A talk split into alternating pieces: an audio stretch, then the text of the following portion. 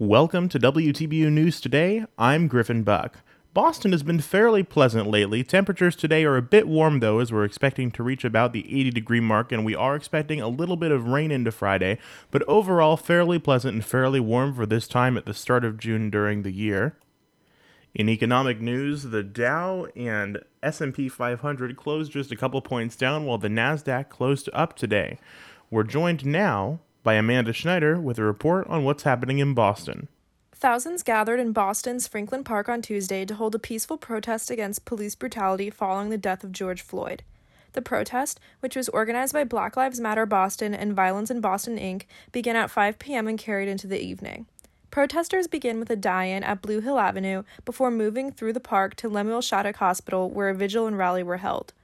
According to CBS Boston, there were some tense moments between protesters and police, though organizers urged everyone to return home peacefully. Some protesters then continued to march to the Boston Police headquarters and the State House, where they called upon officers to take a knee. As some officers began to kneel, the crowd began to disperse. Former Boston City Councilor Tito Jackson thanked the police, telling WBZ TV, quote, It means a lot. It means a lot to us that you care, end quote. In Fairfield, Connecticut, I'm Amanda Schneider for WTBU News. Thank you, Amanda. Cole Benowitz is here now with a national report. The three other officers involved in George Floyd's death were charged with aiding and abetting murder on Wednesday. In addition to those charges, Derek Chauvin's charge for third degree murder has been elevated to second degree murder, increasing his maximum sentencing to 40 years, up from a maximum of 25 years when he faced third degree murder charges, according to Minnesota law. The crime of aiding and abetting murder also carries a maximum sentence of 40 years in the state. The new charge states that the murder could be unintentional, and in Minnesota, intent does not need to be proven to convict for second degree murder. Chauvin still faces additional charges for third degree murder and second degree manslaughter. Minnesota Attorney General Keith Ellison said that he intended to charge the officers with the quote, highest degree of accountability that the law and facts will support, unquote. After initial outrage at what many considered to be relatively weak charges, the upgrade to second degree murder and charges for the other officers involved is expected to be considered as much more appropriate charges. From San Diego, California, I'm Cole Benowitz for WTBU News. Thank you, Cole. We're now joined by Jane Avery with an elections and COVID 19 update. Massachusetts Governor Charlie Baker and other Massachusetts health officials announced the standards for retail store reopening in phase two of COVID 19 recovery today. Mike Kennealy, the Housing and Economic Development Secretary, outlined the guidelines during a press conference, and they have since been published on the state's website. Quote, social distancing must remain top of mind for all of us to limit the spread of the virus, Kennealy said.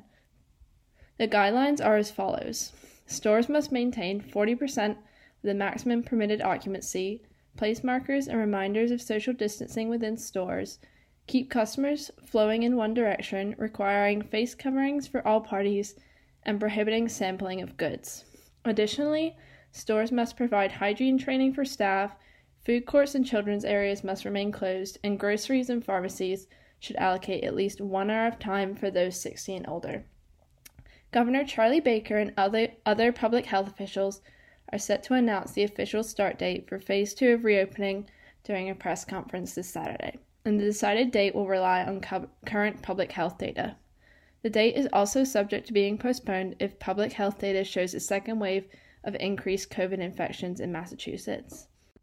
In Weston, Connecticut, I'm Jane Avery for WTBU News. Thank you, Jane. Benita Chang is here now with an international news update. The United Kingdom plans to modify its immigration rule in favor of Hong Kong citizens if China were to impose its new security laws.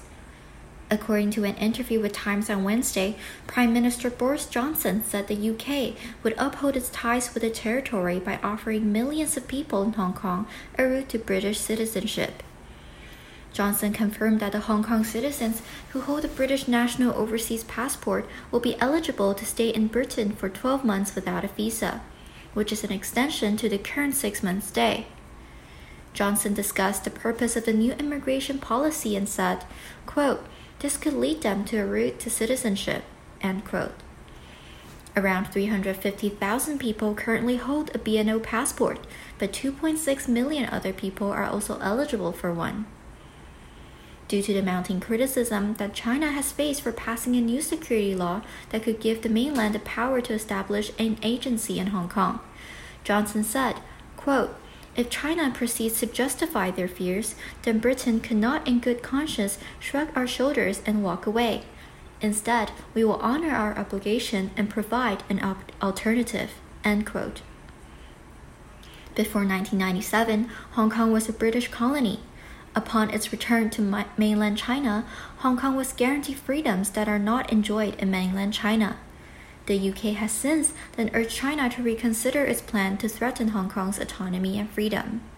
In Taipei, Taiwan, I'm Benita Chang for WTBU News. Thank you, Benita. That's it for this edition of WTBU News Today. Be sure to tune in to our full program every Tuesday and Thursday at 6 p.m. Eastern over on WTBU Radio.